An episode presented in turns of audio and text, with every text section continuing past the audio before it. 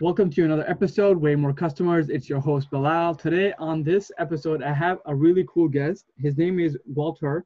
And just to give you a bit information about Walter and why I brought him on the show, first of all, he is the author to Broke to a Quarter Million.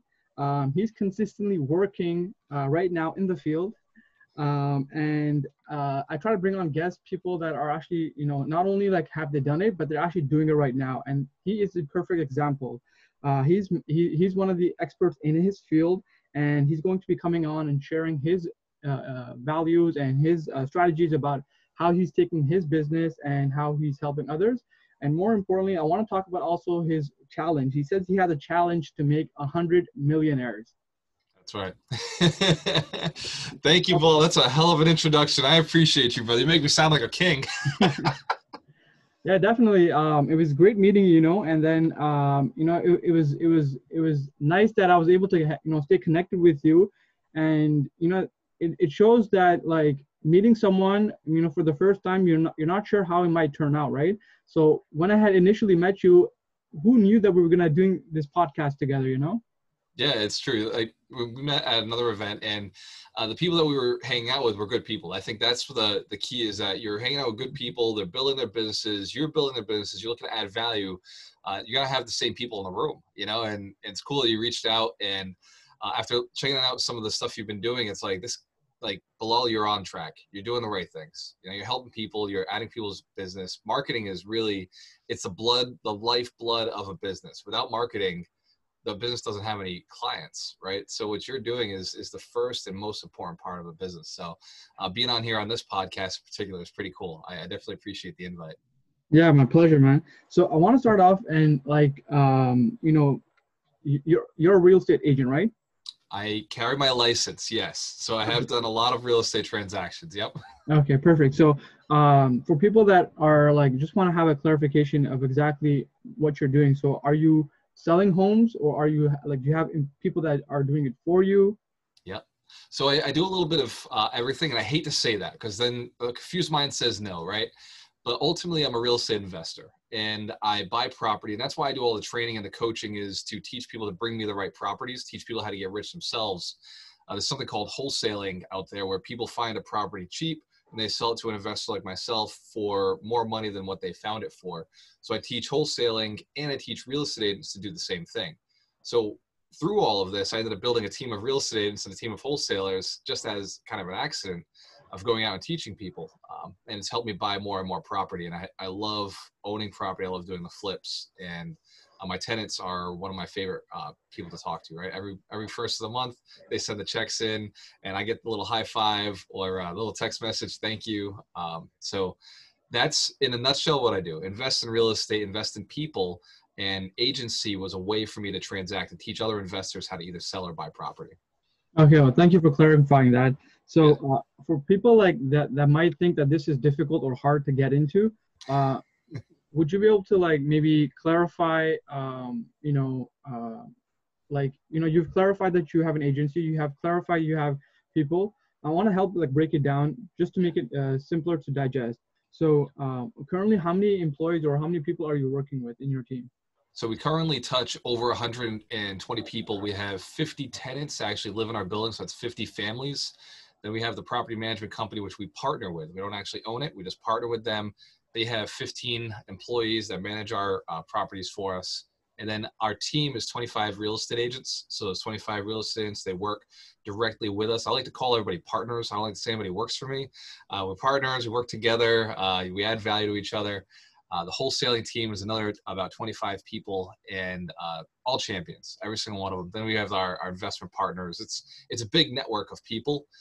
Um, but every day, every single person in the group is somehow adding value, somehow uh, increasing income, and it's it's growing exponentially as we're looking for um, more students. Right, our students are another group of people. Those are the hundred millionaires. So right now we have 25 people in that program, and we're running them through the process to to build millionaires themselves. So it's okay. Growing. So for your partners um, and uh, for these students, actually, uh, yeah. how did they get started with you? Like how did they how did they know like this was like you know a good program to get involved with Yeah, absolutely. That's that's a phenomenal question, right? Every every marketer, and I'm going to tell you the same thing. Gary Vee will tell you, right? Uh, Tai Lopez will tell you, is I give a ton of free content. I'm like always pumping this out, the blog, the podcast, the every Saturday I do a training for free at 10 a.m. It's uh, it's broadcast all across the country. So it's like, hey, if you know somebody, come on in. In the past, it was local. I was keeping a local, but with COVID 19, it opened me up and was like, dude, like do it online. I'm pulling people from all over the place, and uh, it's really expanding.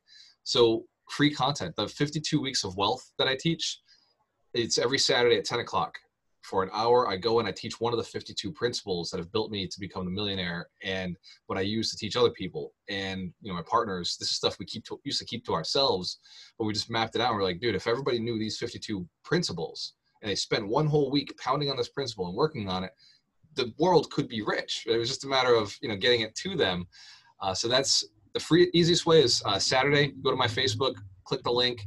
Um, every Saturday 10 a.m. the Zoom call, or, or, go to my Facebook Live. I record it live as well, and that's how people jump in and they they see what I'm about. They can go back, watch the old videos, and if they're interested, if they want to take it to the next step, I offer a mentorship program that I, I keep pretty cheap, but like enough money to make sure that people are serious. You get it. You can't go and charge people a hundred thousand dollars to teach them to make a million but you can't charge them 10 bucks because they won't show up. So it's it's in that between. Uh, so we charge a thousand dollars for an eight week course, and in that eight weeks, there are other programs they could buy if if they're at that level. If not, then we we're not forcing people to become millionaires. We're saying, hey, when you're ready, the next level is this, and we, we keep moving people through the funnel.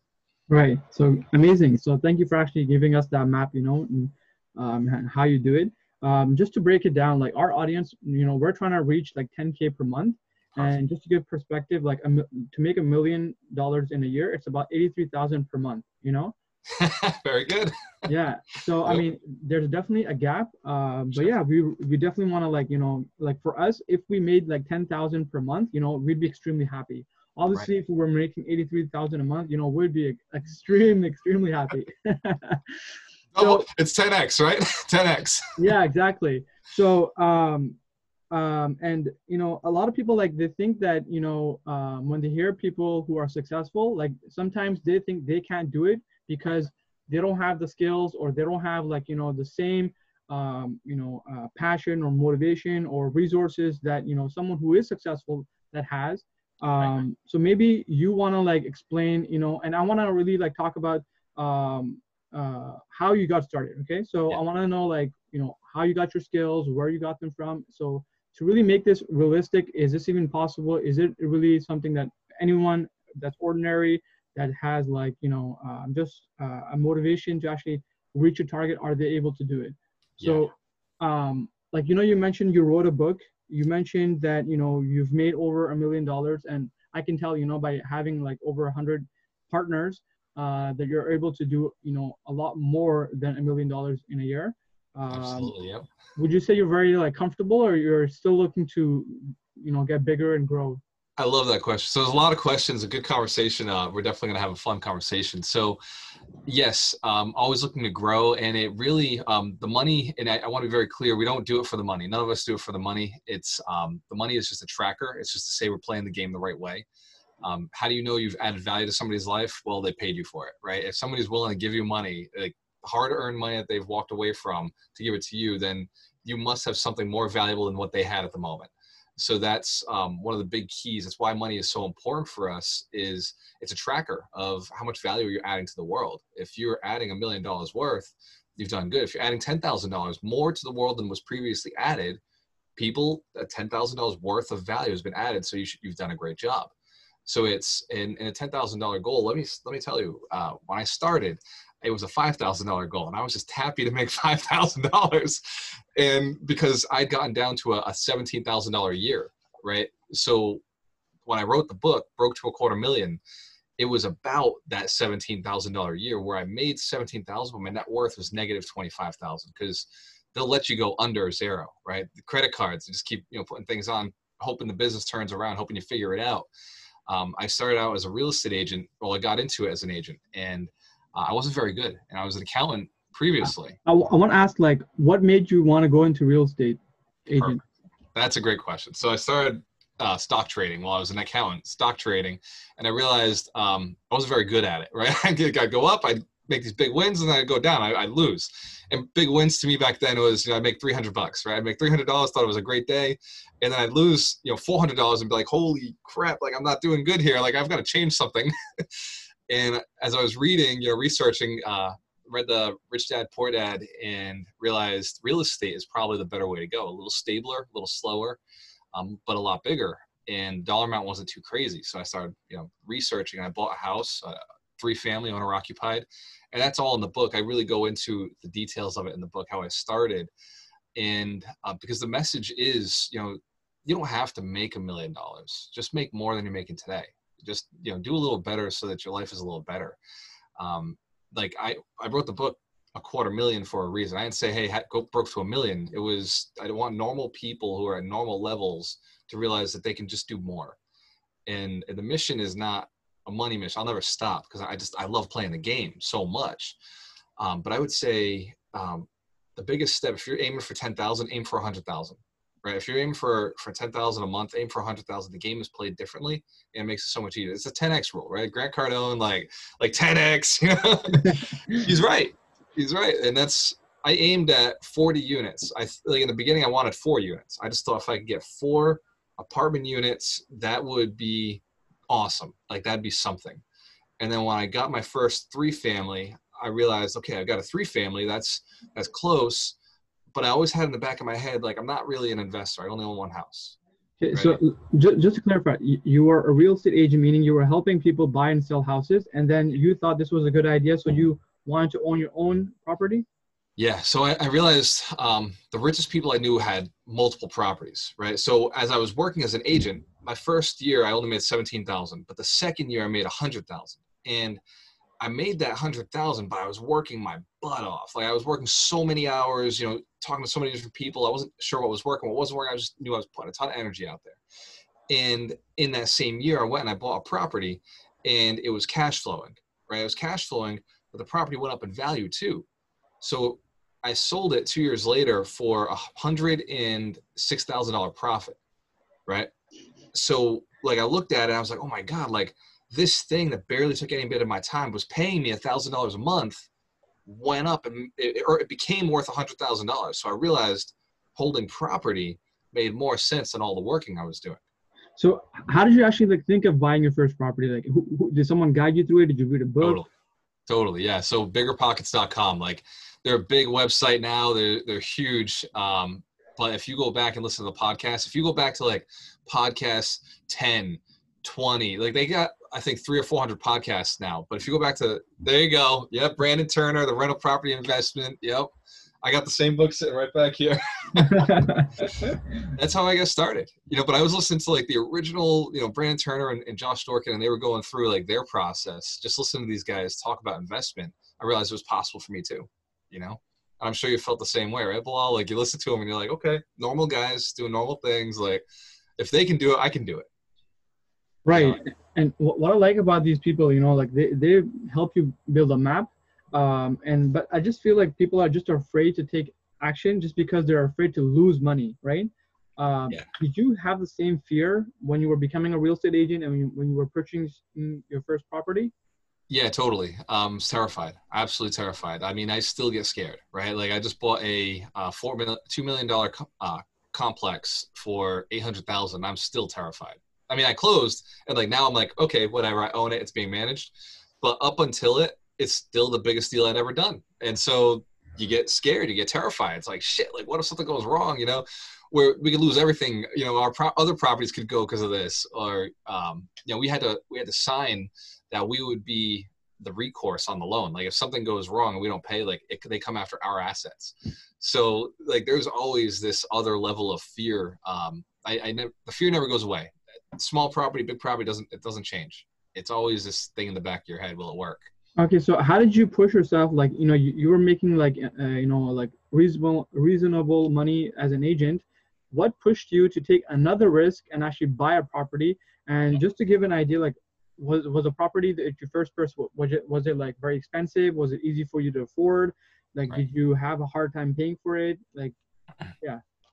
So the timeline, I messed the timeline up a little bit. So I was actually, I bought my first property before I became an agent. I bought my mm-hmm. first one while I was still working my nine to five um, a, as an accountant, and it was I was making forty thousand a year. It was one hundred fifty-seven thousand. It was a three family, and I only had to put down twelve thousand dollars. So I actually I had a single family. I bought my first house at 22, but it, it didn't really make me anything. It was just when I sold it, I basically got my money back. Is uh, what happened. So I rolled that money into that three family, and I only put twelve thousand dollars down, and that three family made me a thousand dollars every single month. Once I'd got the tenants going, it took me about two months to get the tenants, uh, the units back up in uh, order. Okay, and how did you actually figure that part out? How did you like? Because like buying a property is one thing, but actually like finding people to come into it. Yep what did you have to learn and how did you learn how to get attract people to the property perfect. Great question. So i wouldn't do this now but back then what i did was uh, i just put it on craigslist and i ended up getting a whole bunch of people interested. And back then it, worked well to get a lot of attention but craigslist as you know is a discount website. So i got a lot of discount uh, people but it worked out. You know the tenants stayed for a year two years. Um, now we use higher end websites like apartments.com, Zillow, um, rent.com, and we end up with much higher quality tenants. We do the background checks. Um, but up front, I read a book called Landlording on Autopilot, and that was, you know, Brandon Turner from Bigger Pockets. He's like, hey, read this book. And so I went through the whole book and I, I realized, okay, this is how you advertise. Uh, use Craigslist and uh, pretty easily fill people in. Okay, so you were consuming a lot of knowledge, you know, by reading books and podcasts. So would you say that your risk or your fear of actually investing what became less when you start Absolutely. purchasing? Yeah, at this point, I'm I'm 250 books in. I'll be 300 books by the end of the year. I read 52 books a, uh, a year, one book a week, and I've been doing that for the last five years. Every book I read gives you more confidence, and the reason you keep reading is because you don't know because you've been through so many books and you've had so much success from the books that you're like, if I just get to the next page, the the, the million dollar secrets on the next page, like I just gotta keep reading, like, and you know, like, okay, maybe it wasn't this book, next book, like, what's the one with that secret, with that tip? And that's why you know I, I pile drive through books, sometimes two or three books in a week, just just looking for the answers. You know, where are they? Okay, I want to ask like, um, your nine to five job. What made you want to leave it? Yeah. probably the same reason everybody wants to leave it right? Like it's it's just you don't control your life. Um and i was driving an hour to work. I put in my eight hours and they forced me to take a lunch so it was really like nine hours away from my house. And i put another hour back in. So i was out of the house 11 hours a, a week a day for five days a week. And then all i had was the weekend to do the things i wanted to do. And all i wanted to do was fix my house. I, I had bought a property. I wanted to work in the yard. I wanted to rip bedrooms apart you know rip the walls off and redo them, raise ceilings, run electrical, like just my fun things. Whatever your fun thing is, you want to spend more time on it. And when I realized that my house was a liability and it wasn't paying me, I got frustrated. I got mad. Like I got so upset. Um, and that's why I started investing. But once I started investing, I realized like I'm making my first year, second year of owning both properties, my first two properties, I made 35,000 from the two properties and I was making 45,000 of my job. So I looked at it and I was just like, well, like I could, I could see just doing this, you know, just fixing my properties for a living. And I, I don't think that's a good advice for anybody, but that was what was going through my head was, you know, I'm just going to trade one job for another job that I actually like, you know, I'll just buy more property doing what I enjoy. Okay. Makes sense. So, um, you know, um what, what was so like important for your freedom? Like you said you wanted to like take that risk because it's still a risk right? Because you're on your own. Yeah. It's not stable. It's not like secure. Um yeah like did you did you feel the same way? Uh, did you feel like what your job was more secure or you, what you're doing on your own was more secure? So yeah i i would say that i knew my job was secure but I was willing to risk it. I was willing to, to put it all on the line. Um, there's two elements there. So I was married at the time, and me and my wife were in a rocky situation. So I wanted to improve that. And so I wanted to spend more time with her, building a business that we built together, a wedding invitation business. So she was a graphic design artist. I was a salesperson. I'd go and I'd push the sale. I'd go and do the marketing, bring it in. And we were building that. And I felt that if I had more time to work on that business with her, then we'd have a stronger relationship right so that was one of my big motivating factors was i see so much potential in my wife and what we can do here i want to dedicate to her and i want to dedicate to the business and I knew that investment wise, I already saved up 25,000 on the sidelines because I was taking all my rents, just stacking it away, stacking it away. All my checks that were coming in from my company, I'd stack them aside because I knew I was, I was preparing to take this time off. And uh, so I had 25 in the bank. I had um, two rental properties. They were pulling me 2000 a month. I was living rent free. And uh, I knew that my wife's business was growing. And so I, I took the risk knowing that everything was going to be okay if I just stayed. If I just stayed the course, kept grinding it out, uh, and then uh, a month later she asked me for a divorce. So, so bam! How's that for planning? wow. so uh, that's how it works, man. yeah, like it just shows, like you know, you can plan certain stuff, but there's just some stuff that are going to come up that you have to be adaptable. Yeah. Yeah, so, business is like that. Right. And so I can see, you know, like you made yourself like obviously you're saying it's a risk, but you've made the path for your success so much more like achievable by, you know, getting that knowledge and you know just having that money to back you up in case something happens. Yeah. Did, did you feel like if for example something bad did happen, you can find another accounting job? at any point they were still sending me so what i had done for years was jump from job to job right? So i was always working as a 1099 for other companies i was a contractor. I'd go in i'd do accounting for this one. I worked for companies like coca-cola johnson & johnson uh, computer associates. I worked for these big companies and i'd bounce around. So i'd always had these recruiters. I'd come up even back then right? I, i'd found a way to get marketing for myself right? I hire recruiters who would go on hunt for jobs for me marketing professionals and uh, so as I left, the emails never stopped, right? Even though I, I pulled out of the marketplace, the emails, it was $25 an hour jobs, $30 an hour jobs, $45 an hour jobs. And I remember, you know, having the conversation with my brother one night, I was like, Josh, like, I don't know if I'm gonna be able to do this, man. Like, like I'm, I maybe I should just go back to the nine to five. You know, I got this offer for thirty uh, thirty dollars an hour. You know, it's like sixty five thousand a year benefits. Like maybe I should just take this. And I remember he looked me in the eyes and he said, No, man, like, how long do you think it'll, t- how long has it ever taken you to figure out a business? And I was like, Well, eight months to a year. Like, with eight months to a year, I was moving up, right? And he's like, You've got this. You, you just stay the course, grind it out. You know, trust me. He said, Don't ever look at those emails again. When somebody offers you a job, you just say no, say thank you, and, and stay grinding, right? And I, I get chills thinking about that conversation because that was the best advice I got you know, within a year, I was making a hundred thousand more than I ever ever made before. So he was right. That's a great mentor. Yeah, yeah. My brother, man, he actually just wrote a book. Uh, where's his book? Right there. So my brother just wrote a book on educating children, uh, empowering children for success, for a guide to coaches, uh, mentors, teachers, and parents. So very proud of him. He's he's phenomenal. He's I'd say he's the reason I'm still here doing what I'm doing. So yeah. Awesome.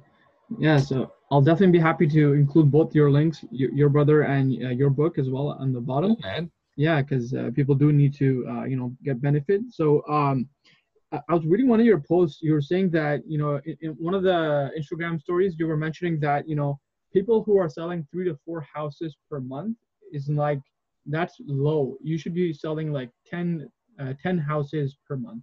Yeah. Yeah. Can yeah, you go so, over that? So I was talking about under agreement. So, so a house under agreement means it takes three months for it to close, right? So if you have three or four under agreement, it's going to take you three months to make that money. So even if you're making, you know, three thousand, five thousand dollars per transaction, it could take you. You could be making three, five thousand dollars a month, which for this audience, that is good, right? And in the beginning, for any agent, that is good. It's a start.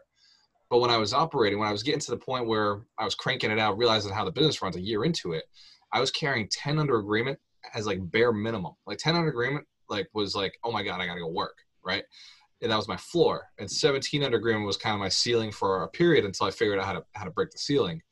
So what that means is you're closing. Well, I was closing is three to four a month. We're talking 15, 25,000 dollar months, right? Whereas the average agents sometimes not making anything. They're not closing anything in a month. And then they close one and then they go two months without closing anything, right? Or they have one a month where they're making three, five thousand dollars a month, which is fine if that's all you want, right? But in a business where you can make as much as you want, like why would you stop? Right? It's it's just how do you become a little better? How do you help more people? How do you keep going? And um, yeah, I, I think that if you're not aiming for the ten thousand dollars a month, like, come on, right? aim for 10. Aim for $10,000 a month.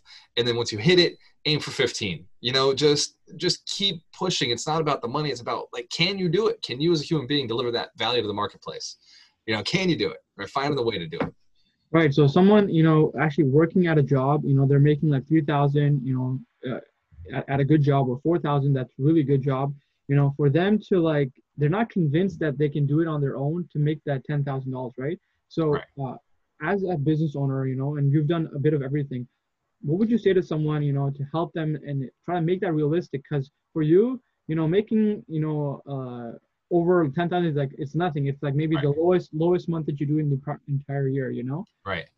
Like, how can you convince someone, like, based on where you are and where you are right now, to actually, like, you know, try to take that leap? Yeah. Um, the first step the first step is just look at what you're making right now and see how can you double it right? You look at that and say what can i do to double this this income? And it's been the step that's always worked for me is i look at it double it then double it then double it then double it.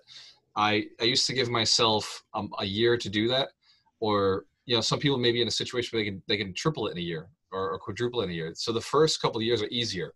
Um, I don't want to put that bad program out there. Maybe it is all easy, and I'm just have, I'm the one who's having a hard time with it, right? but I'll tell you, um, going from a quarter million to the half million was was not as hard as going from the million to the to half million to the million.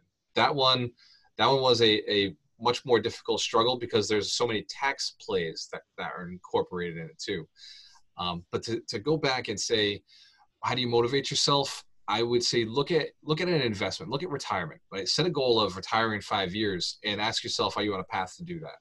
But when you realize you're not, it means you need assets that's really what it's all about, right? Building an asset that'll bring you in that, even if you're only bringing in four or five thousand a month. You know, ten thousand I think is a, I think it's a well a worthy goal. I think it's the right goal to have. But even if you were bringing four or five thousand dollars a month, but you didn't have to work for it, it was an asset managing that money, an asset bringing that money in. That's a better lifestyle than what you're doing right now, going to work for 30, 40 hours, because your only asset is you you want to build something beyond you like a rental property is an asset that provides housing a business like a marketing program like a marketing company like we spend so much on facebook ads just handing facebook this money because they're doing a great job for us right and um, I look at some of the other ads, uh, things that we ClickFunnels, right? This is something that we pay for, and I can see you got expert secrets back there. So you're a fan of Russell Brunson too. yeah, definitely. That's an asset that I'm paying for, right? But then my my lead funnels, the pages that people click on to buy the mentorship, that make that more than pays for that asset, right? So he's created assets for himself. I'm creating assets for for my people, for myself, and then my students are creating assets for themselves. And it's it's we could have a world, and hear me out on this one, right? We could have a world where nobody has to work if everybody contributed enough assets early on in life. If you built a couple assets early on in life that are contributed to society, untouchable, unstoppable, the only thing you have to do is maintain that asset over time just maintain your asset, keep it going. And if you're smart and you want to protect, grow the asset, help more people, make it more effective in, in larger uh, areas. And you could like PayPal, right? Look at uh, Elon Musk, right? He gave us the ability to transact over the internet, and he deserves to be rich from that. You know, absolutely. What the the ability to PayPal, Venmo is PayPal, right? the ability to do these transactions, I, I, he's right. He deserves to be a, a billionaire from this. Tesla, right? Changing changing the ability for us to use electrical cars and make it common for everybody as opposed to gas. You know, giving us a, the great uh, effects of not having greenhouse gas, right? He deserves to, to be a billionaire. Like, of course, you know, he's helped more people by building machines that add value.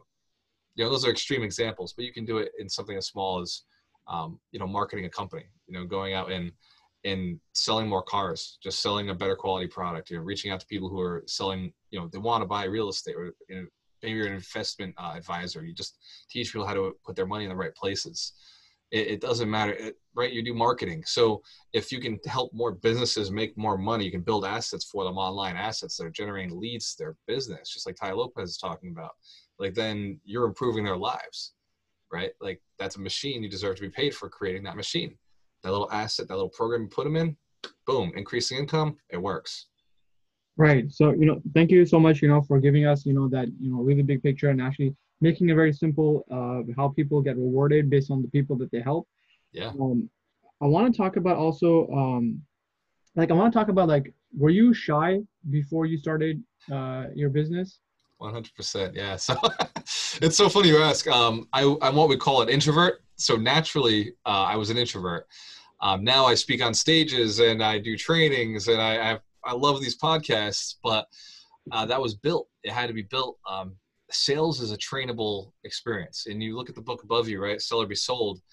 Um, that is 100% one of the best books in sales because it teaches you. Uh, the other one would be Dale Carnegie's How to Win Friends and Influence People because you're learning sales, right? It's, it's learning the technical side of sales, like how these words work, how to be a decent human being. Like people who are introverts are just missing out on being extroverted. They're just missing out on contributing to society the introverted side of you is good at building things, but the extroverted side of you is where you get value from, right? By going out and reaching out to people and giving a little something, that's where the money is. And so, um, by being an introvert, I was pretty broke. By by not allowing myself to go and reach out to people, I wasn't making as much as I could. So I had to change that. Yeah, I was I was an accountant, man. I sat behind a desk all day. I was happy, just sitting behind a desk, not talking to anybody. That was my life. okay, so um, uh, how did you find your first property? So it was this was back in the day. This was easy. I didn't need marketing back then. I just went on MLS. It was just 2008, right? 2008, everything was a deal. You could be an idiot with a couple of bucks and you'd buy a deal and be a rich person like 10 years later. It was it was a no brainer, right? So is that what you were thinking? You were going to buy a property and then you're going to sell it in 10 years?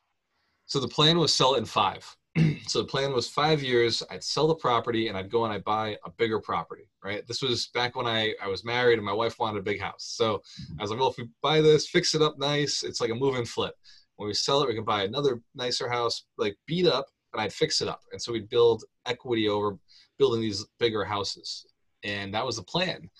Uh, I'd rather do what I do now, which is just buy assets that cash flow day one, you know, multifamilies, fix those up, and hold those for long periods of time and then sell them eventually when I'm buying bigger multifamilies. Okay, so you you, you found a house on uh, MLS, and in um, for for people that don't know, just like in, in the United States, it's where you search for houses. Um, yep. So you found it. How did you know this was going to be a good deal in five years, or even like, were you just like buying it because like maybe? How did you know it was a good deal? So I this was me not knowing as much as I know now um, it was just in bad shape, right? so it was in bad shape, and it was in short sale. So the bank was going to take it over, and uh, it had been bought. I knew it had been bought four years earlier, two years earlier, for two hundred sixty thousand. So I knew somebody paid two hundred sixty for it, and it was on the market for two hundred or two twenty, and I offered one seventy, and um, that's how I knew it was a good deal. right. So so that makes sense. So um, like for people that don't have access to this information, right? Because maybe is there a program that you use to actually get that info, or like were you working with a real estate agent who gave you that info? So um, all the all information is public record. You can find it on Zillow. You can find Realtor.com. It's all public record. Those basic stats, um, I would then say take those stats and put them into BiggerPockets. I, I, like the BiggerPockets calculators, and they do a great job. Even in our company, I used to have my own calculator I built out out of uh, Excel, but the BiggerPockets one's just cleaner. It's easier to have our wholesalers go through them. Agents can go through them. Um, so that's the easiest way to take the information you get on that's publicly available. You know how much tax assessment is, what the Zillow value is, what it was sold for in the past, and you can plug that right in. And if you have the rents, you can find out does this building cash flow. Okay, so basically calculated before making that investment. So yeah. um yeah so i want to like move on now and say like so for example someone who wants to make ten thousand dollars right and they're at their job um how would which path would you guide them to take? And um how would you make it realistic for them? I love that. I, I absolutely love that question. So if you're currently working a job you have and you want to make income in the 10,000 range i really see there being two options unless unless you have money already if you have money or relationships already, then a flip would be a good move. You could do a flip, and flips make us between twenty-five to seventy-five thousand dollars. So you average around forty to fifty thousand, right, for a flip. If you have uh, somebody who has the skill set, or you have the skill set, or you have a little bit of money and you can go and get the money to do it, which is easy. Uh, and I have a course called Get the Money, which I it goes through all the process on how to do it. Um, I would say flips are the easiest, right? If I need to go make a hundred thousand a year, I go and I do two flips, and I would be done. In fact, that's what I just did. Um, in I want to say it was January, Jan- no February, we made 200, 280,000, right? There was three flips, three properties. We burned them and turned them. And you know, me and my partner sat on 300,000. We, we divvied it up. And um, so we're good for the year. We don't have to make any money the rest of the year, right? Like, so flips are the easiest way, but it takes skill set. It takes some time. It takes the ability, right? So if you didn't have that, uh, say you were learning and you want to start from nothing, uh, wholesaling or getting a real estate agent license are probably the easiest avenues. And I would do both together. Start wholesaling, which is marketing, right? It's it's heavy, heavy marketing. Marketing for off off market deals, uh, sending out the mailers, doing the online drip campaigns, doing ringless voicemail drops, text message broadcasting, email broadcasting, uh, cold calling using a dialer, a power dial like Mojo, and just calling people and saying, "Hey, do you want to sell your house? Hey, do you want to sell your house? Hey, do you want to sell your house?" And and when you find somebody who does, they want to sell at 120, you sell it to an investor at 140, right? And you you can do it scalable. You can do as many of those in a month as you want. The question is how how many calls can you make? How many mailers can you send? And uh, a mailer costs you 50 cents. So you figure if you want to get you know 100 calls, you got to send out a thousand mailers. You spend 500 bucks. So it's this return on investment, whereas all the other avenues are free. So in the beginning, you're working pretty hard until you can get to the point where you can pay for mailers. And then it gets easier, and then it gets easier. If you had your license, a lot of the times we go to those appointments where, the, where we say, hey, 120 for your house. And they say, nah, I want 350. Well, a wholesaler will walk away and not make any money. Whereas uh, real estate, somebody who's licensed can actually make money on the sale of that property for the 350. So that would be a, a $10,000 check. So you can you can kind of do this pseudo if you get really good at marketing. If you get really really good at finding sellers, off market, low price sellers, then you can make a massive income and it doesn't take much uh, time once you've built the asset. Once you figure out how to make the phone calls, how to build the lists, once you've got those two assets in line, it doesn't take much further to say, okay, send a mailer out that asset, once that's built, now it's just a matter of, okay, how many times am I going to mail to this person? Six times is the ideal. So you know, you, you start scheduling your budget, you start doing your mail campaigns, text, ringless voicemails, then you scale out and you start doing more and more paper ads right now. Uh, Google Click, Google AdWords, phenomenal return on investment right now. Facebook ads, because everybody's pulled out of the market, they've become cheap again. So now's a great time to be doing digital marketing. And that that's what I would do. I would if I had to start over, aside from like bartending or going and picking up a hammer and actually doing construction work, if I, I already had a stable job, you know, making three, four thousand a month, and I just wanted to get to the next level, guarantee I get my license, I start wholesaling. First step I take. Absolutely. Okay, so you know, thank you for sharing that. That's really awesome. Um, I, I want to break it down even, even more a bit. Like for example, let's just say you know you don't have any marketing skills, you don't have any sales skills, uh, but you just want to have an extra, you know, uh, five, ten thousand per month. Yep. Um, like, um, and like, would you suggest them to start doing wholesaling? And can you explain what wholesaling is and how to get involved in that, and also the other one as well?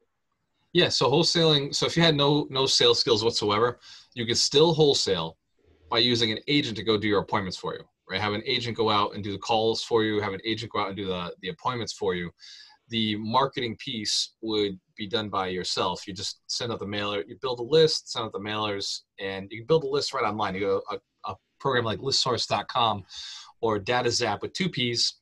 One P doesn't bring you to a good site. So datazapp.com uh, with two P's it, or listsource.com and you can find out the people who've lived in the house for more than 10 years, people who are 55 years or older, people with high equity. You can build those lists and you start mailing those lists or you start texting or calling those lists. Um, that that avenue works right? If real estate wasn't your thing if you didn't want to jump into real estate you really could just learn how to market on social media. You really could just start a podcast and uh, start a blog and it, this is free stuff and, and pick a topic one niche and start bringing influencers in and find out what they're selling let's get affiliate uh, affiliate links with them right that's another avenue of income that I love is my affiliate links. I I sell another coach's program and he pays me half. It's like, you know what, high five, good. You're you're taking my students to the next level and I got a little check for it. Win-win, right?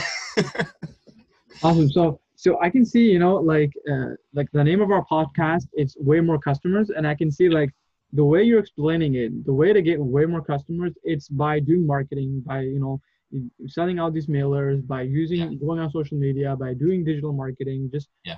doing a lot of outreach, right? Yeah. There's there's no way to get rich without talking to people, man. Like like marketing, like get more customers. I love the model because that's how you that's how you increase income. It's not providing a better product. It's not um, spending more money on on anything other than you know like don't spend more money on the back end, right? Don't don't worry about your customer service. Like go get more customers. That's the solution. It's not pull more money out of the customer. It's it's go get more customers, right? Now, if you have a customer who wants something else that you can affiliate with or that you could provide that service, yes, I, I'd rather affiliate out than go and build another product. I'd much rather just go back and, and I don't, my mentor program is very cheap. I charge a thousand dollars. I'm not making, charging a lot for a person. It's a lot of people that make it valuable to me, right? If I put 20 people through the funnel in a month, that's $20,000 a month.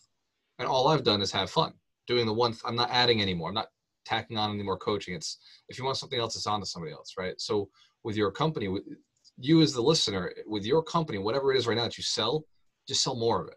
Don't go add another one. Don't go try to you know improve more what you're doing. Just go add more, and volume will be your savior, right? Going out and, and selling more of the same thing, and then in the back end, finding out who their other side partners who they also buy from that helps. You know, that's that's how you add on without adding work right? Just find a partner who who would pay you a little bit for that referral or that that little affiliate uh, fee. Uh, thank you for that, Bap. Um, I, I want to talk about um, uh, like you were doing uh, on your Instagram stories. You were doing this uh, segment where you were saying you were getting your team to get onto video, and they were like they were they feared getting onto video. So It's not just my team either; it's the whole world, man. yeah and okay so um like personally me too i don't like uh, going onto video like I, like i wouldn't want to be on youtube but Right. uh, i'm saying that people who um like do you think like I, I was speaking to another person and he told me like you know if you don't feel comfortable going on to you know on video your your face like you can but the business needs to have a face right Yes. like and he gave me an example of saying geico geico like it's not a person but it's a lizard that's you know that's the face of the business so, um, and I, I really like the way you were uh, inviting your team members onto video, and you were saying that, uh, and you showed an example. You said five minutes, five videos, and you said that um, you, you asked Google, you know, these five questions that you're going to be answering. So, Yep. I wanted to ask how you found these five questions, and how did you come up with the strategy to get people on video? that is a great video you found. Wow, I love that one. So that is one of the secret weapons, right? Yes, and and I love that you mentioned the the gecko uh, from Geico because me and my business partner had this conversation about two years ago when when figuring out the brand. It was because I told him I was like, hey, I- I'm gonna start bringing you in. You know, I think the two of us should be out there. We could double double ground, like cover more ground together. And he told me he's like, no, that would weaken the brand. They need a face. They they need a face. They need one person, and that one person needs to be relatable. And he told me he's like, that's where your most valuable is. And he talked about the gecko, right? he's was like, we could create a character, a cartoon, but unfortunately, it would be very expensive to go and create that cartoon to constantly put out content. Whereas you're pretty good at putting out content, and I'm pretty sure we could step you up a little bit where you're putting something out every single day if that was the mission, right? If we knew that would be valuable. And he was right. And so if you are looking to build your business and you're afraid of the camera, just think about this. Just when you look at the camera, just think of it as one of your best friends, right? Think of it as somebody who you want to help out and you're adding value and you're answering all the silly questions that they probably would ask if they never knew anything about your business. And then as far as where I come up with my content, dude, Google it, right? It's so, it's so, content creation is so simple, Bilal. If, if I were to break it down, it's this. Um, you're a real estate agent, right? Uh, what are the top questions home buyers ask? I pull, pull out the list of the top five questions, and then I'd read them, and then I would go and do a video on question number one.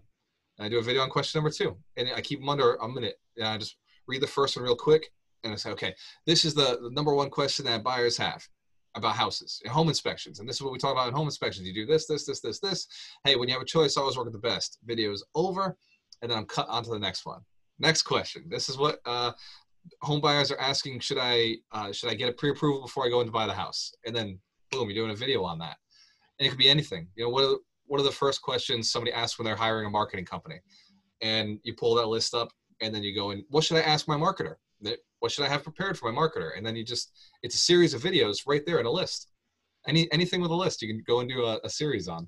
Okay, so you're saying like to, to put it in Google your question, and then the like top five links, use that as questions.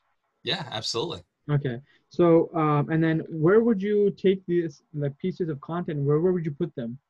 Dude, everywhere. I would love to show you. I have it in uh, MindMeister. So I, I don't know if you use any mind mapping equipment, but there's a program called MindMeister and or Mind Maps. There's a lot of different free ones, but basically, um, the funnel starts with a good quality piece of content. In fact, I have I have back here. All right. So I kind of worked this out. so I'll start with an interview. What you and I are doing right now is an interview. So I start with an interview. I follow into Facebook. Right. I take that. I drop it into Facebook. I also drop it into YouTube. Now that's a 30 minute interview. In that time, I'm gonna send off to Fiverr. Fiverr is gonna go and transcribe the audio that we we took, and that's gonna become my blog post. And then the video also goes into the video log. It's the video and then the post itself.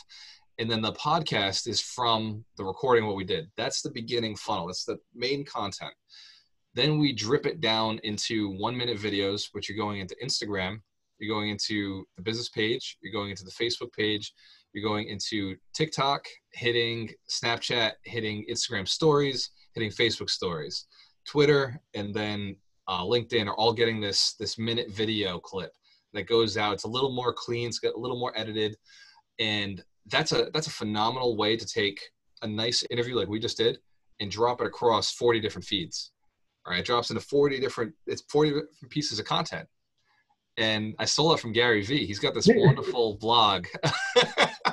Gary Vee's got this one where it's like how to create 86 pieces of content from you know one piece and phenomenal right? wow, that's that's crazy. I've never, you know, like I mean, I've heard people talk about it, but um, getting your piece of content in all these different uh, platforms, like, would you say that it's it's more effective by you just sticking to one platform and just like focusing on that? So there's one platform I spend a lot of time on. It's Facebook, and I pound hard in that one because of the ability for me to spread faster. Right, it, of all the platforms, um, it's not so much content creation on facebook that matters it's community engagement and they all they all matter for community engagement but facebook has the unique ability to tag people and forces it onto their main feed. Whereas instagram you tag people they get notified and all the other ones only they get notified. On facebook it drops you onto their main page. And so facebook's allowed me to expand much quicker with something i call social dynamics. When you identify somebody who's an influencer, you can move into their market very quickly and utilize them to expand. So it's uh, it's a, a, very clever platform uh, designed very well for expansion in, in, business. Yeah. Okay, so we're gonna be doing this. Yeah. Oh yeah. I mean that's what we do, man.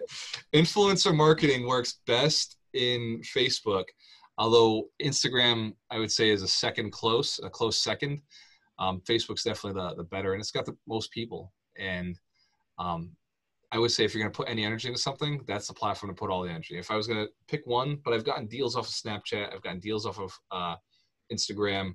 Uh, LinkedIn has brought me some nice people, some good uh, professional contacts.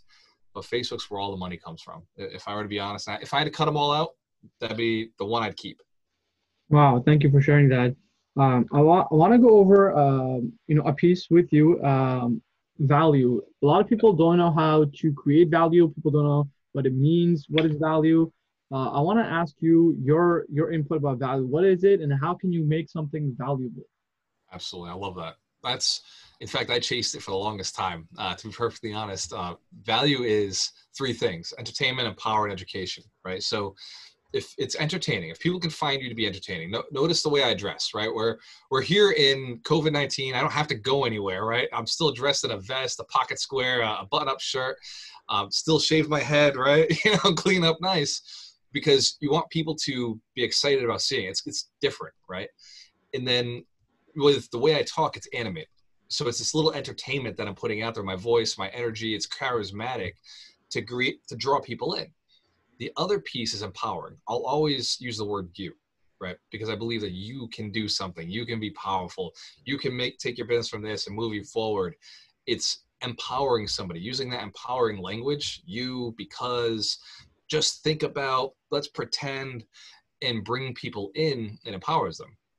The educational factor is where you go and you actually this is where people think they're adding value. They just pump out these videos that are educational, but they miss the first two elements. Entertainment doesn't have to be much, but if it's enough to draw you in, you'll stay for the empowerment. With the empowerment, once somebody realizes they're talking to you, it's like, oh my God, like I'll listen. You know, I'm just I'm sitting here, I'm gonna listen. And it's the education that they remember. So everybody thinks that adding value is the education, and it is. It truly is. When, when you build the education, that'll keep them in there. It's, it's what they're to remember afterwards. They're not to remember how entertaining you were. They're not to remember how empowering you were. They're not to talk about it. They're to talk about what they learned from you. So it's very important that you have that educational piece, but that's not the whole video. And in the end, you always empower them with, "Hey, when you have a choice, always work with the best," or "You're you're an awesome person. You're gonna do great. Keep doing what you're doing. I'm glad you watched. See you next one." Right? like give some sort of empowering command. So it's like the empowerment sandwich with education in the middle and entertainment at the beginning, just to draw them in. Okay, well, thank you for sharing that. So let's say you have a service and you want to you want to offer someone a service, and you have like I don't know, like ten other people doing the same thing, right? Yeah. Um, and you're starting out, right? Like um, your goal obviously is at ten thousand per month. Like, yep. how do you stand out? How do you differentiate? And how do you create value for people to come to you you're not always just like you know um, yeah just differentiate yourself yeah so uh, so i'm i'm going to use uh, hair salons right so i'm a business partner who works in california and she owns hair salons and now we're building another 12 with her and you know we talk about how to make 10,000 a month for her stylists. You know, how do we make a stylist who's used to making 2,000 a month make 10,000 a month? And it, it becomes about looking at your products. When you look at your products and you say, okay, especially when they're time consuming, the service products. How much time does it make me to take me to make this dollar amount? And you can make do a twenty dollar haircut and it takes you thirty minutes. Okay, we know we're working forty dollars an hour. That's not acceptable. Forty dollars an hour does not make you ten thousand dollars a month. So you've got to adjust your mindset. You got to start shifting. When you look at colors, you can do color for somebody's hair. Now you make it hundred dollars and it takes you two hours you've gone up a little bit, $50 an hour. What's interesting with color in this industry, because it takes it takes knowing your industry, right? You can actually do two colors at once. It's called double booking. And the time frame stays the same. so now imagine you could be a normal stylist who does one, or you do two at the same time. Now you're making $200 in two hours. You've upped it to $100 an hour. You don't have to work too many hours to get to $10,000. Does that make sense? Yeah, that makes perfect sense. you break it down to the smallest factor and see how do I make more in the amount of time that I'm spending with my clients? And then you extrapolate and say, okay, I just got to be more efficient, do more of that. When I look at my business as, as a coach, right, as, as somebody who's selling coaching, if I can sell one person a thousand dollar program in one hour, that's me working a thousand dollars an hour, right? If I can sell five in an hour, I've made five thousand dollars an hour. I want more of those hours. Right, makes sense. so, um, for someone who's actually like you know, uh, we're talking about people that are actually making sales like one thousand per hour, uh, and then five thousand per hour. Um, how about people who are not making sales? When when when you see someone who's struggling and not making sales and not getting yeah. revenue, um, and they're just starting out, where do you think, like as you, when you're just looking at them, where do you think they're focus needs to be to actually get you know, that sale? The the absolute opposite place of where it is. So entrepreneurs who aren't making that money yet, it's because they're looking at themselves and they're looking at their business. If you're looking at yourself, looking at your business, you're only going to ever make what you think you can make. You've got to go and look at your competition. I'm using air quotes right now.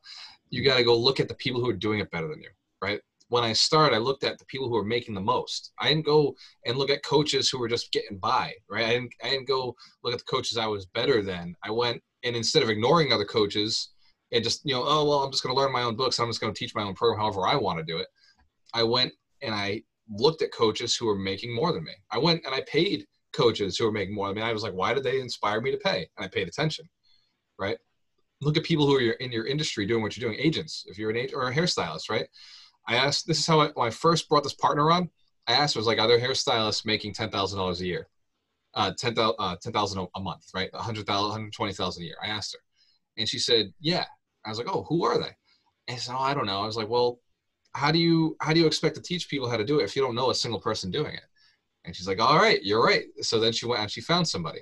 And I asked her, I was like, what are they doing? All they do is color. All they do is high end stuff. They don't do any of this other stuff. And I was like, oh, cool. All right, find somebody else. But for now, we know that that's a model. That's a model that works.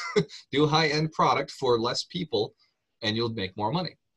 And as we've adjusted, there are two models that work. You either pay somebody hourly and you have a bunch of people cutting a bunch of hair, or you just go high end and you do far less clients but far better, far bigger product. And it's yeah. it's about knowing your industry and going and finding out what the competition, the competition, what the other people who are very good at what you're doing are doing. Ask them for advice. They're willing to help. You know, they don't care. They, they know their clients are their clients, and ask them what they're doing. And if if you find somebody in your market, in your industry, who doesn't want to share, go outside of your market right? Just go outside of your market. My coaches are from Connecticut, from California, from Florida. The people I pay to teach me, if I couldn't find somebody locally who was doing what I wanted to do, I would just go fly to them or I'd get them on a Zoom call and find out what they're doing. My, my coach that I'm working with right now to learn how to build my coaching program, he charged me $35,000. So I'm like, I want to learn how you got me to pay this. You know? what, what is all this? You know, how did you convince me to pay? Right. So and and go and work with them, right? So so with her, I told her go to a hairstylist who's charging double what you're charging, and pay her. Have her do your hair. See what the difference is. It's it's it's an investment in your business to go learn from somebody else. wow.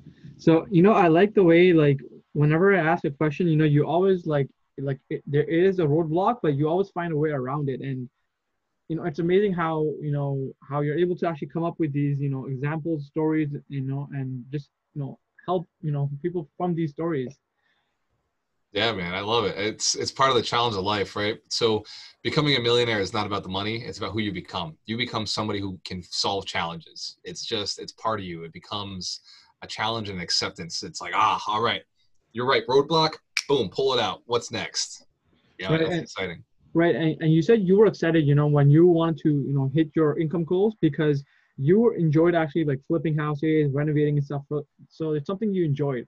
How about someone who's at a job okay or not being paid enough and he they hate their job but because they haven't really tested out the industry they don't know what they like and they don't know um, they always try something and they always fail right? So it's always negative feedback it's right. really hard to push yourself through negative feedback because it's consistently telling you you're doing it wrong. No one likes right. that.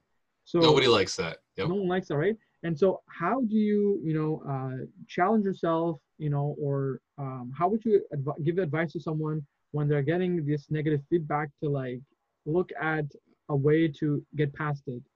Okay. I like that question. So um, I'll, I'll pre-phrase by saying that every job sucks all across the country. Every job, every business, no matter what you do, it sucks. There's a level of suck to it.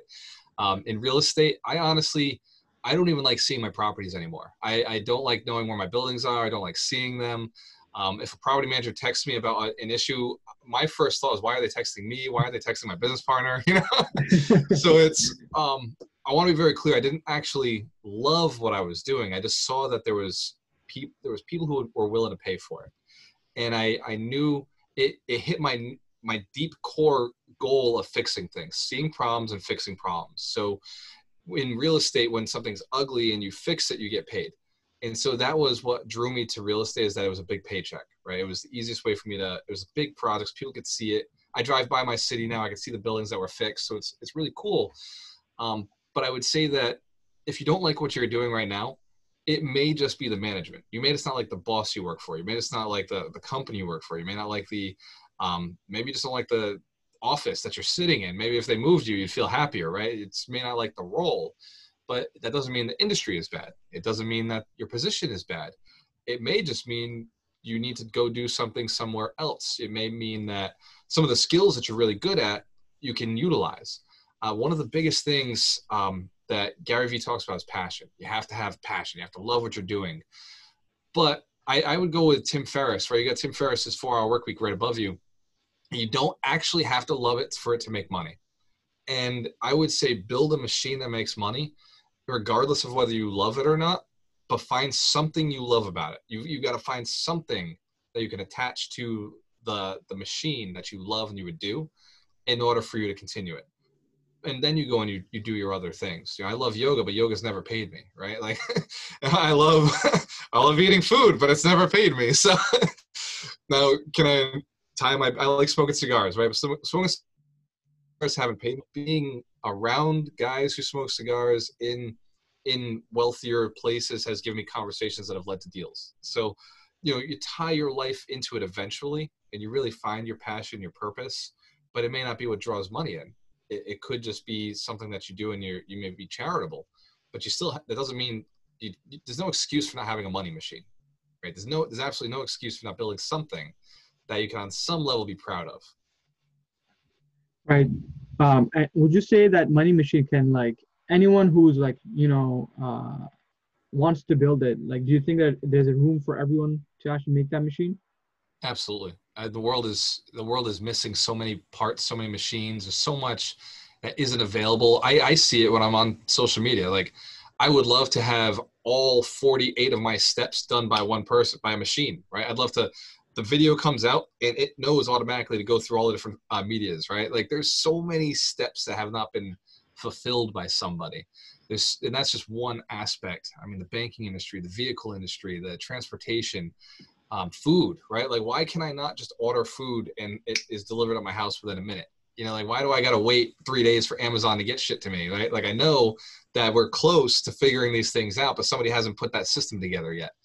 Right. And there's so many smaller, more localized systems that are are in tune, right? There's so many things. Um, you know, like for one example, why isn't there a machine that actually gives a decent massage? You know, why why is why all these chairs and things that they're selling for a thousand dollars? Why don't they give a real massage? You know, there's there's got to be a better massage out there, right? There's got to be a better, uh, you know, a, a training or so many things, man. Okay, well, I I do hope that you know one day you find that uh, you know that massage that you're looking for. Um, I, I want to ask also. Um, uh, okay let's talk about your challenge. Like uh, yeah. you, you're saying that you're helping you know uh, people become millionaires um, and is that within a year or is that like a certain age group? Like how are you handling that? So i like that. Good question good frame. Um, it's not within a year. So it took me five years to become a millionaire. The way i see it is if you follow my path you're guaranteed right? If you follow my path to the t follow everything i did and you have the tenacity and the desire within five years you can be a millionaire. The other side i'll say is look it took me five years without the mentorship. It took me five years without the right program. It took me five years by me doing it by myself is what slowed me down. And i think people can do it within two to five years. I really do. I think that if you can get rid of all the garbage in your head just unlearn all the stuff that's not working and only learn the right things you can become a millionaire in two to five years. I, I see that as a, a true genuine path and I retired in three years. So from 28 to 30, I worked hard, and by the time I turned 31, before I turned 31, I was I was retired, you know, pulling in 40,000 a year. So it's entirely possible. It's just how bad do you want it? Are you willing to make the sacrifices in your time? You know, giving up your Friday nights, giving up Saturday nights, like reading those books, reading the 52 books in a year instead of taking 50 years to read them, and taking the courses. Are you willing to go into debt to, to take the courses, to find the right trainers, to um, ask for other coaches, ask for the right, to put yourself in the right business. And here's the secret to success one business. You pick one and you run it until a million and you don't deviate. I've, I've not left real estate. I've stayed in it. I've stayed in one thing until I got there.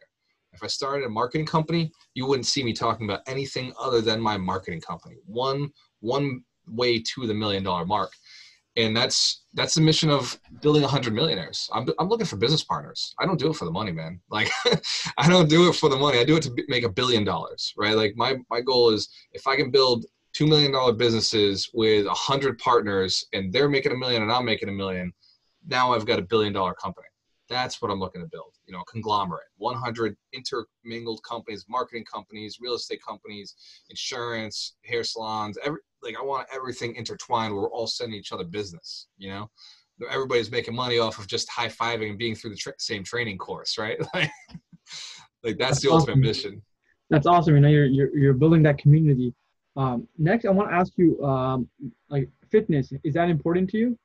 Fitness is key. It's it's one of the three parts of life: health, wealth, and relationships. And um, wealth, I went way far out on, right? Like I, I focused on wealth and I push wealth so hard, but I take my relationships very seriously. In fact, that's what built my wealth and I take my health very seriously. Um, even today, I, I, had a seven minute workout with my girlfriend. We went over there and we we did like push ups and pull ups and like we're quarantined, but we're still like doing squats and like these seven minute workouts, thirty seconds doing this, thirty seconds doing that.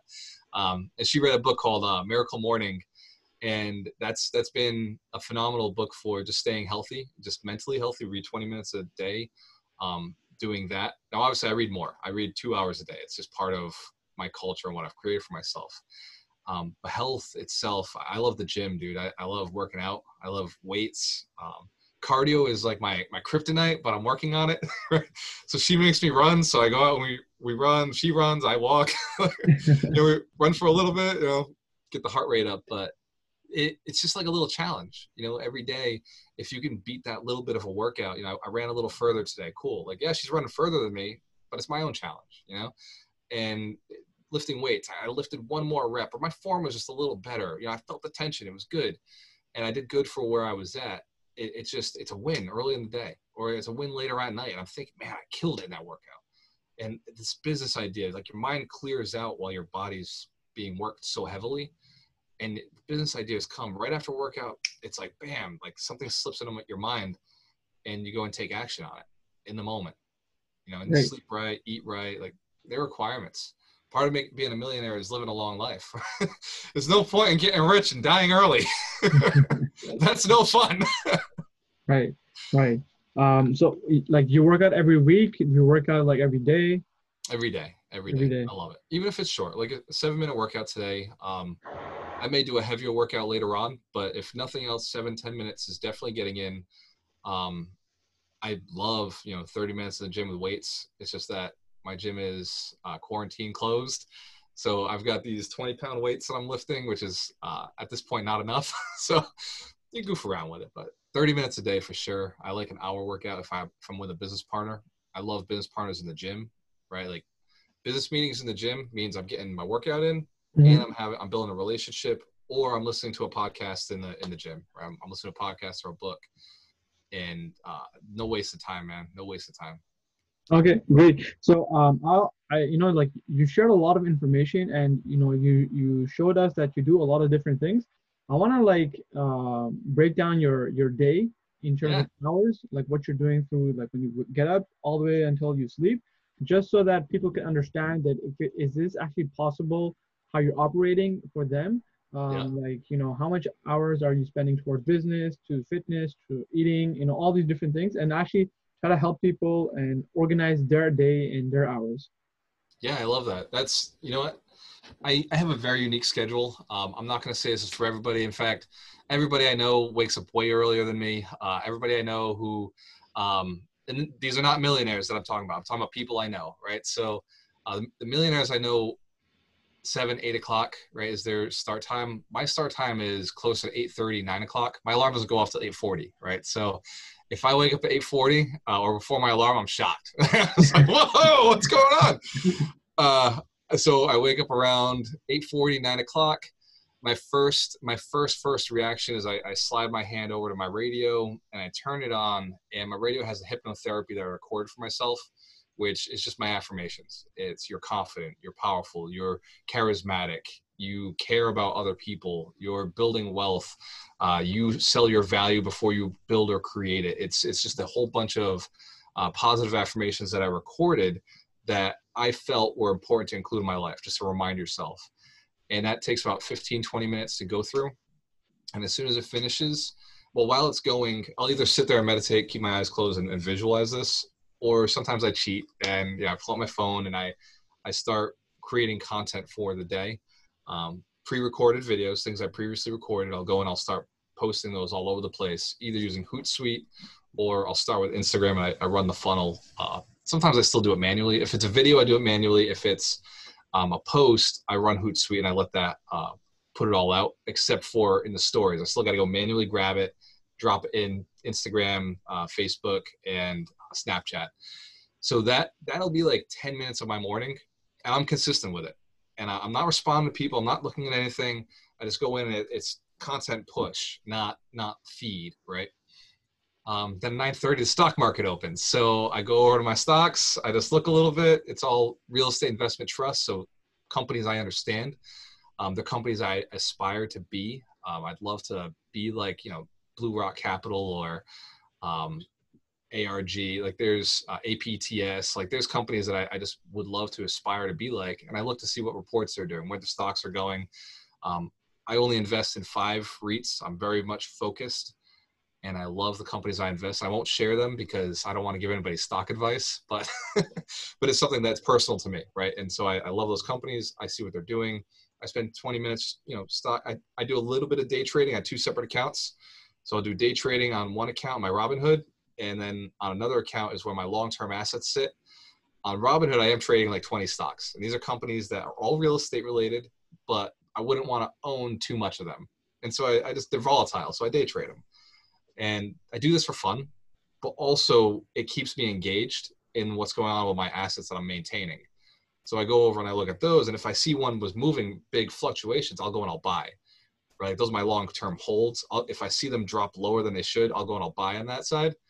But on the other side, I'm just you know trading, um, and I do that for about 20 minutes. You know, uh, so by by 10 minutes to 10, I usually have appointments. So 10, 10 o'clock, my appointments are lined up. Like my Zoom calls are lined up, my business meetings are lined up. 10 o'clock, my day starts. 10 to 2, and in that 10 minutes, dude, it's a quick like quick workout or jump right into the shower. Right, shave, clean up, get this all nice clothes on like like my getting ready period is so short it's it's 10 minutes 15 minutes tops and i'm on my first call by 10 so like that's that's my morning routine. It's not crazy intensive. My workouts are at night. My workouts are in the afternoon. Um everything wait, I do, um, where's your breakfast? Dude i don't eat breakfast man. Oh wow okay. Uh, I, I, do something called intermittent fasting. I'll, I'll eat around two o'clock. so okay. wow yeah, I don't break fast until two o'clock. Uh, woke up at nine, and two o'clock is usually around the time where I'm like, all right, it's time. I like to be sharp in the morning. I, I don't like anything slowing me down. I don't want to be digesting. I do all my biggest work early in the morning. My meditations, um, trading stocks. Like I don't, I don't even slow down at all. And then, um, you know, my meetings, like meetings like this, like I want to be in it, right? Like I just actually ate before we jump on this call, and that was, you know, just my girlfriend wanted to eat and she was leaving for an appointment. So I was like, okay, we'll, we'll eat now and okay. uh, now jump on this call. Okay, and so your scheduling is that from nine to two? Is that something that's pre-booked by someone else, or you you manage your own schedule and do you do it for a week or is it for like a month? So I manage my own schedule, and it's scheduled uh, about two weeks out. About two weeks out is where um, I'll book appointments, and then anything beyond that, I'll just tell somebody, hey, text me, tell text me next week, right? And I'll I'll book it at that point. Um, I really do my best to keep my calendar as free as possible. Uh, next week, I do have 15 Zoom calls, right, or 16 Zoom calls, because I did a big push on getting a ton of content for the website. But the weeks after that, I'm planning on pushing back, slowing down. Um, part of being retired is I don't have to work. Everything I do creates an asset. So I've recorded a whole year worth of podcasts in two weeks. Does that make sense?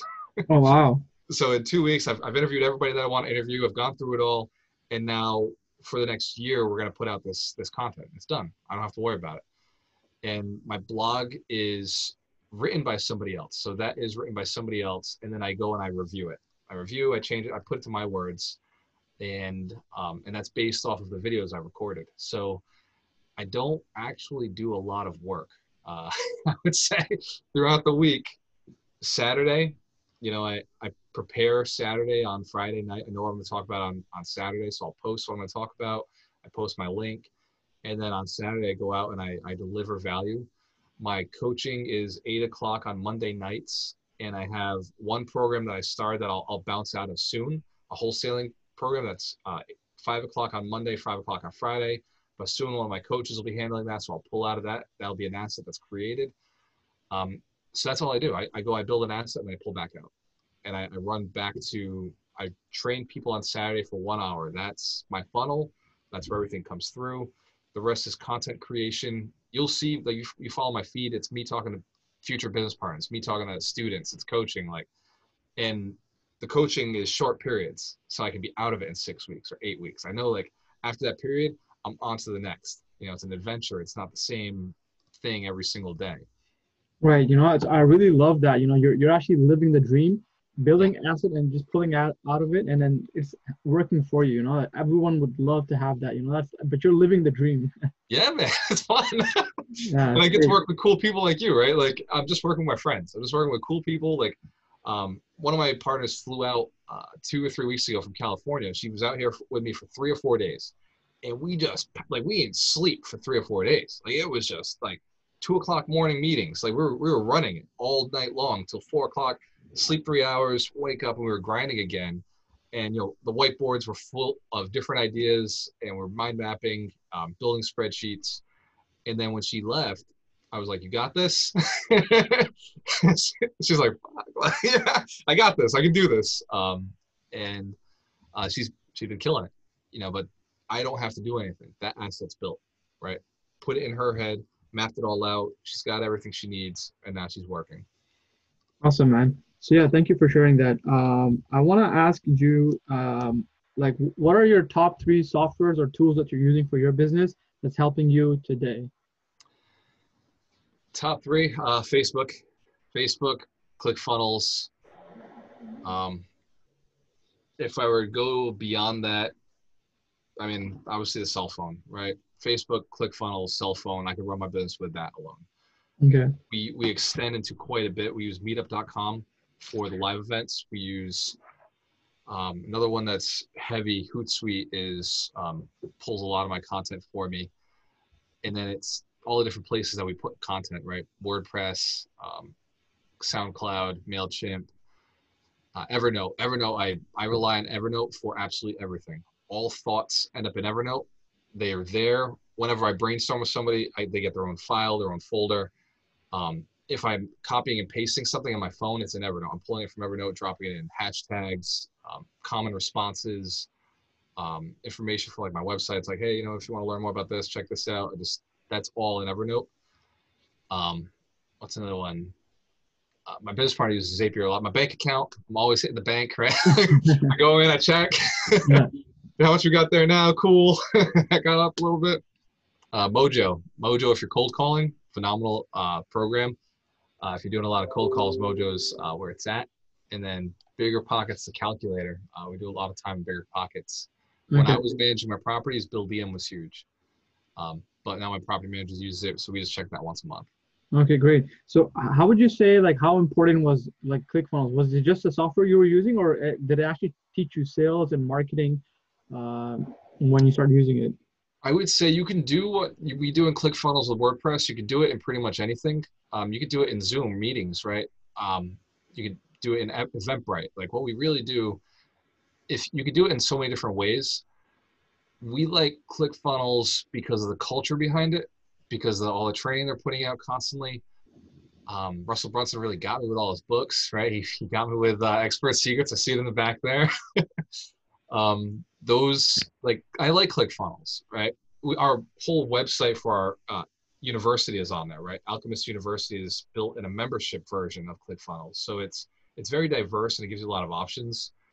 And then our database is held there, so all the contacts that we pull go to ClickFunnels. We then use Zapier to pump it across to Mojo, to Mailchimp, and to other programs, but and Twilio for text. But I would say that ClickFunnels is kind of the hub for drawing people through. And uh, the biggest thing that we learned was simplify, simplify, simplify, simplify. We had way too much going on. Uh, ClickFunnels culture is one thing, sell one thing. And when we simplified it to, we sell mentorship on this on that site, and that's it. And then we have our blog, which pulls everybody in, and, and it brings you to our landing pages of selling mentorship or the free event on Saturday, the free funnel, or here you're ready to buy. Here it is. That simple. That really made the business a lot easier you know just simple one one thing simplify do less have one funnel do one thing um, it depends on what your business is i, I think that clickfunnels has a lot of great options uh, but there's cheaper versions uh, wordpress is free right there's right. cheaper ways to do it Right. Okay. So, um, you know, thank you for sharing that. Um, you know, I, I, normally like to ask people, you know, what their favorite books are, but you know, you've mentioned them. Um, I also I like to ask people who are like their influencers. You know, you've talked about like a bit, but would you like to say who would you who would you who would be your top three influencers that you look up to in business? If you want to uh, see behind the curtain on my business, go look at Grant Cardone, right? Even down to my logo, right? My logo, my website. You, you look at everything I do. I'm following him 100%. Um, I, my drive to help people comes from 10x, comes from Sell Sold. Um, Tai Lopez, big influence as far as you know, just whatever, just go out and do things, right? Just just let enough people know, and you're going to be okay. Uh, he's actually Tai Lopez at 10x was the reason that I now bring on partners. So he told me he's like, I just come up with the idea, and then I go and I tell somebody the idea, and I tell them, hey, look, we're gonna be 50-50 partners. I'm gonna do nothing other than give you this idea, and I'll I'll coach you through it. I'll mentor you through it. I'll make sure you get there. But this is all I'm gonna do is like that piece, and I won't I won't actually be involved in the business. It's your business, right? I just want a 50-50 cut. And when when I realized like that works, um, exploded my business, you know, because people are just missing that. People are just missing that guidance. Like if, if they knew they had it, they'd jump off the cliff, right? If they knew like it was gonna be okay. And when I realized they're willing to pay 50% for that, and you always add value, and I have, and my business partners feel the same way that they couldn't do it without me because I'll, I'll market harder than anybody. Um, then the other one is uh, Gary Vee, right? Grant Cardone, Gary Vee, Tai Lopez, um, and Gary Vee I've met in person, um, and he was just probably the the coolest, most down to earth, uh, open. Look, I'm here to serve kind of guy. You know, busy, tired, loves the grind. Um, and he's had a huge effect on me. I've read his books, Crush It, Crushing It, follow his blog, um, met him live, and uh, he's consistent, man. Like like between the three of those. But here's the thing: one guru, right? Like you want to make sales money, Grant Cardone. You want marketing that doesn't lead to money, Gary Vee. Right? You want marketing that leads to money, Tai Lopez. And in the fusion of the three is where we found success. Right? I'd say we run the Tai Lopez model, but we have the sales model of Grant Cardone and we have the the Gary Vee, you know, blog where we're just content, content, content, free event, free event, free event, you know, come on out, free event, free event. But at every free event, I'm selling something every free event, I'll, I'll be open and honest with everybody. I'll tell right up front, I'm going to sell it to you at the end, right? Stick around. the best part's at the end where I sell. you, know, you want to learn how to be a great salesperson? Watch how I do it. awesome. Thank you for sharing that. Uh, yeah. So my last question to you now. So imagine you have a safe at home, right?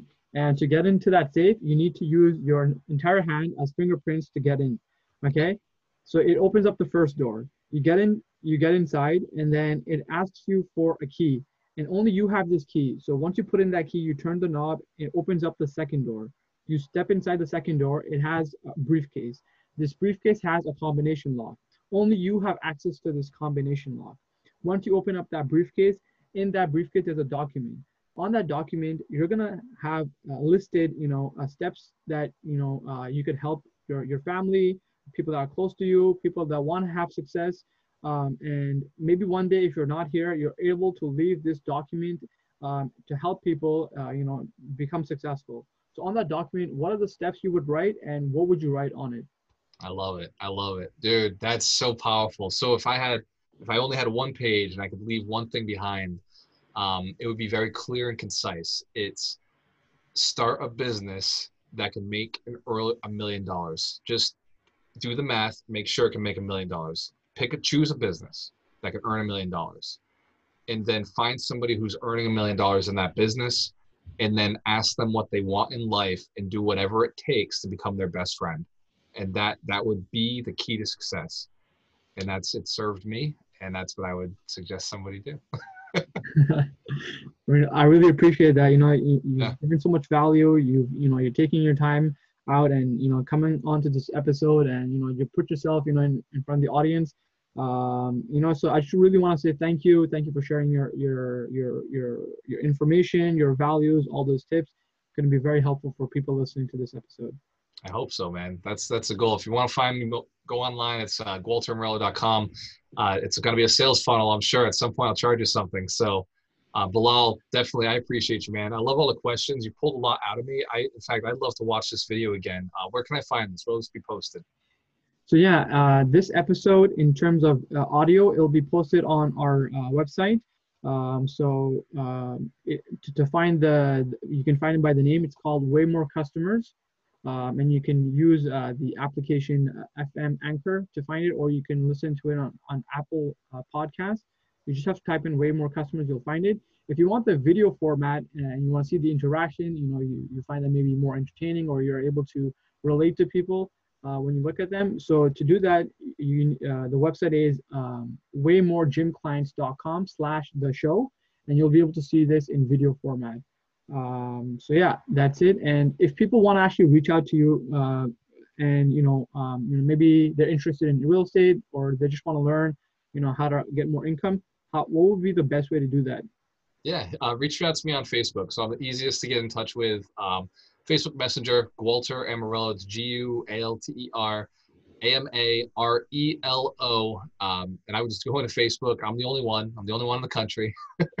you actually, my dad's on there. He's got an SR at the end of his name. You'll notice he's older than I am. I'm bald. He's not. but uh, Gualter Amarelo, and um, I'm so available on Facebook. Just message me, comment. Like I, I'm so interactive uh, there at all times. Um, yeah, so you mentioned uh, Bilal gyms. So my brother actually owns Amp Academy. It's a gym for young kids. Uh, so I might I might want to have a conversation, maybe connect you with him uh, to get more customers. So uh, good conversation, man. yeah, definitely. Uh, actually, one more last thing I want to ask is like, if people want to get your book, um, yeah.